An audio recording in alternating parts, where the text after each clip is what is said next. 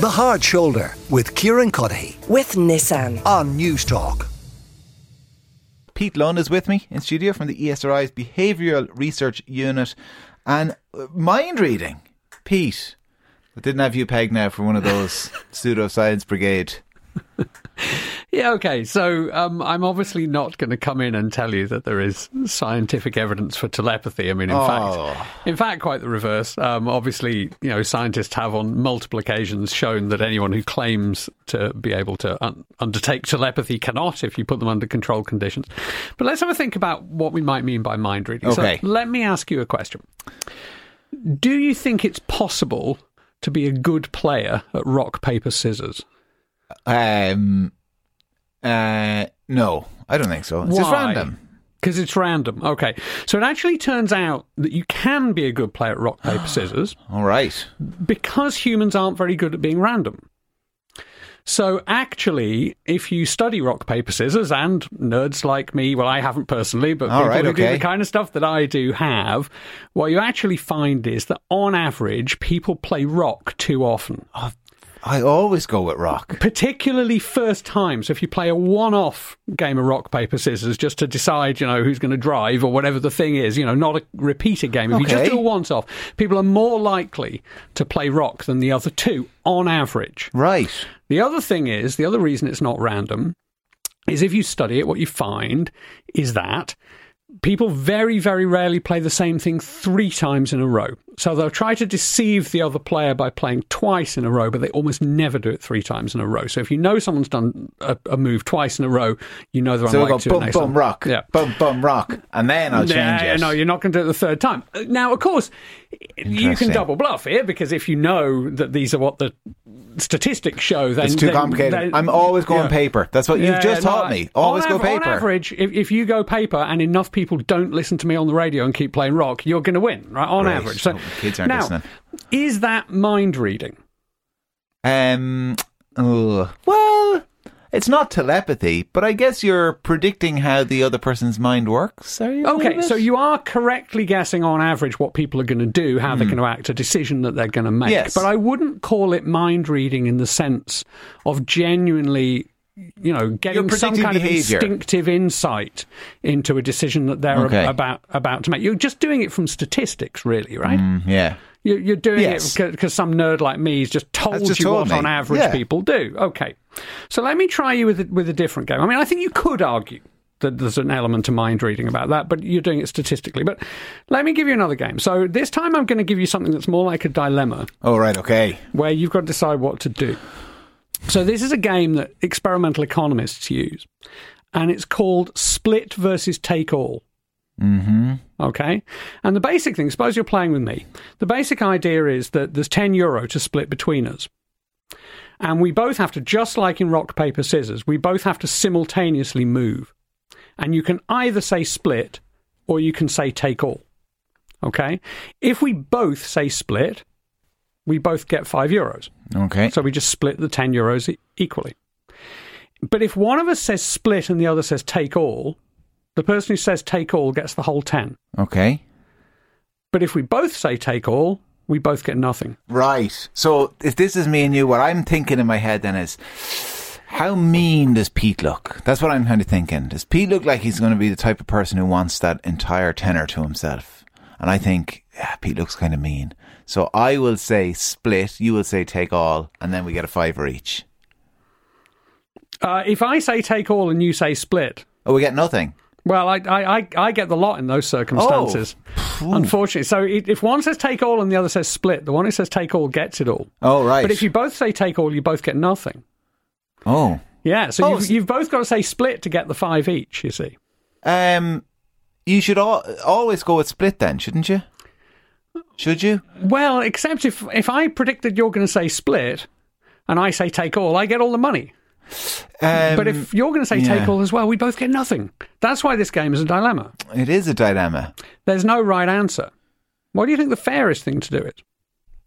the fairest thing to do um uh, from from my point of view as an individual player uh, to say split Right. I mean, Yeah. most people would say, look, the Yeah. fairest thing to do is say split. But if you say split, and the other person says split, that's great, you get a fiver each, but the other person can shaft you. The other person can say take all and get all the money, right? So you've got to kind of trust them that they won't. Yeah, what, you, what you're asking is how much faith do I have in the human condition, really? Well, I can't, right. Very I little. Okay, all right, this is good. So I am. We're going to get back to the mind reading element this in just a moment. So my next question then is let's think statistically about it like the rock, paper, scissors, okay?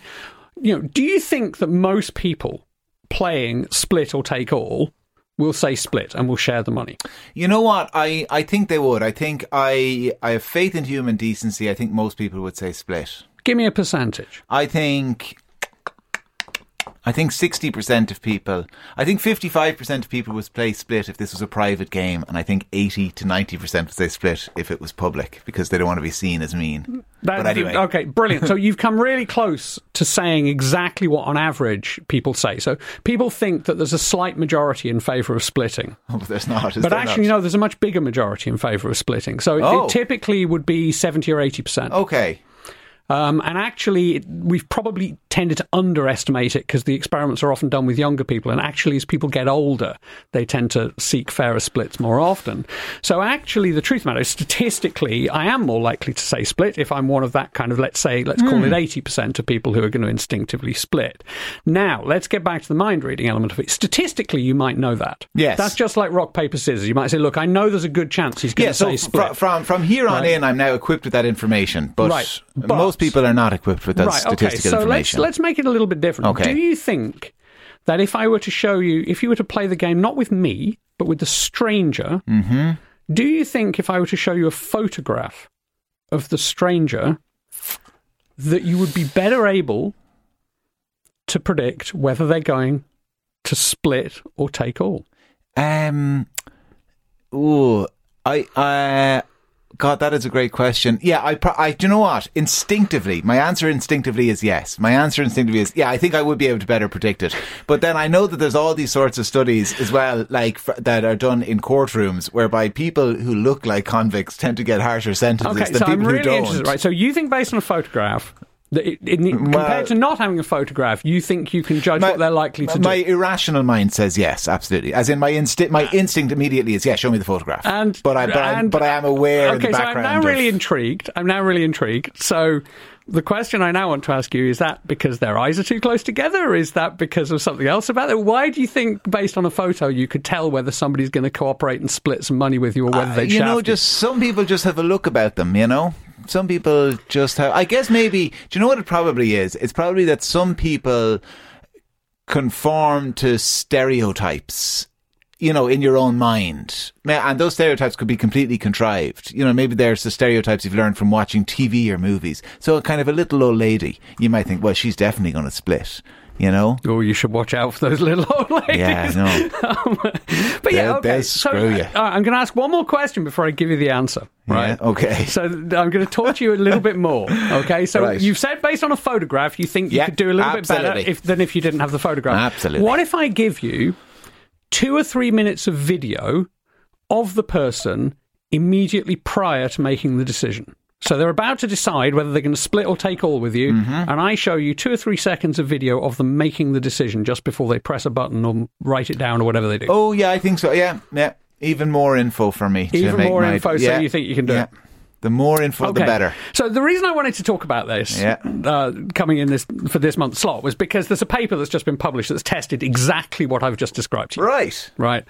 And it is, I think, very interesting. And it's as close to mind reading as science is really going to get, I think.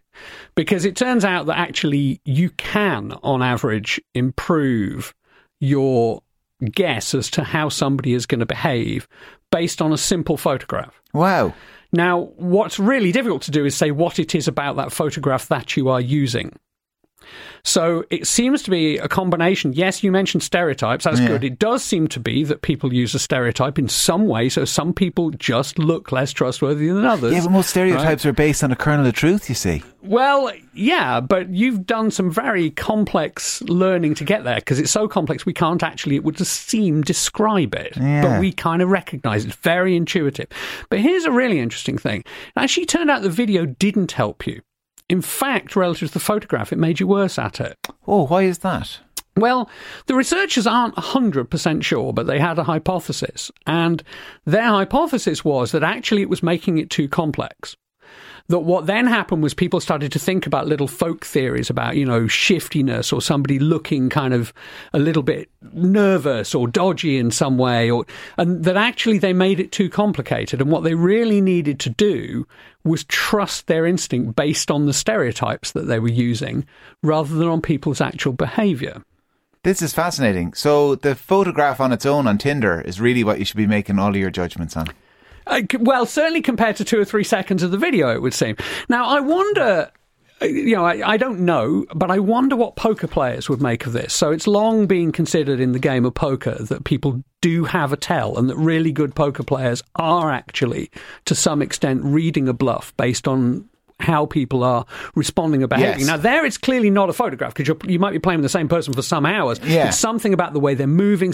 So clearly there is a help there, and it is true in the experiment that the video helped better than not having the video. It just wasn't as good as the still photograph. So I reckon, based on the kind of poker players tell, and based on this experiment, you, you know, seeing somebody move does help, but actually just the static image of them, and to some extent, you can read their mind. Wow. Absolutely fascinating stuff, uh, Pete. Listen, thanks a million for uh, coming in and making me a guinea pig again. I look forward to your next visit. Pete Lunn is the founder and head of the ESRI's Behavioural Research Unit. The Hard Shoulder with Kieran Cuddihy. With Nissan. Weekdays from 4 on Newstalk.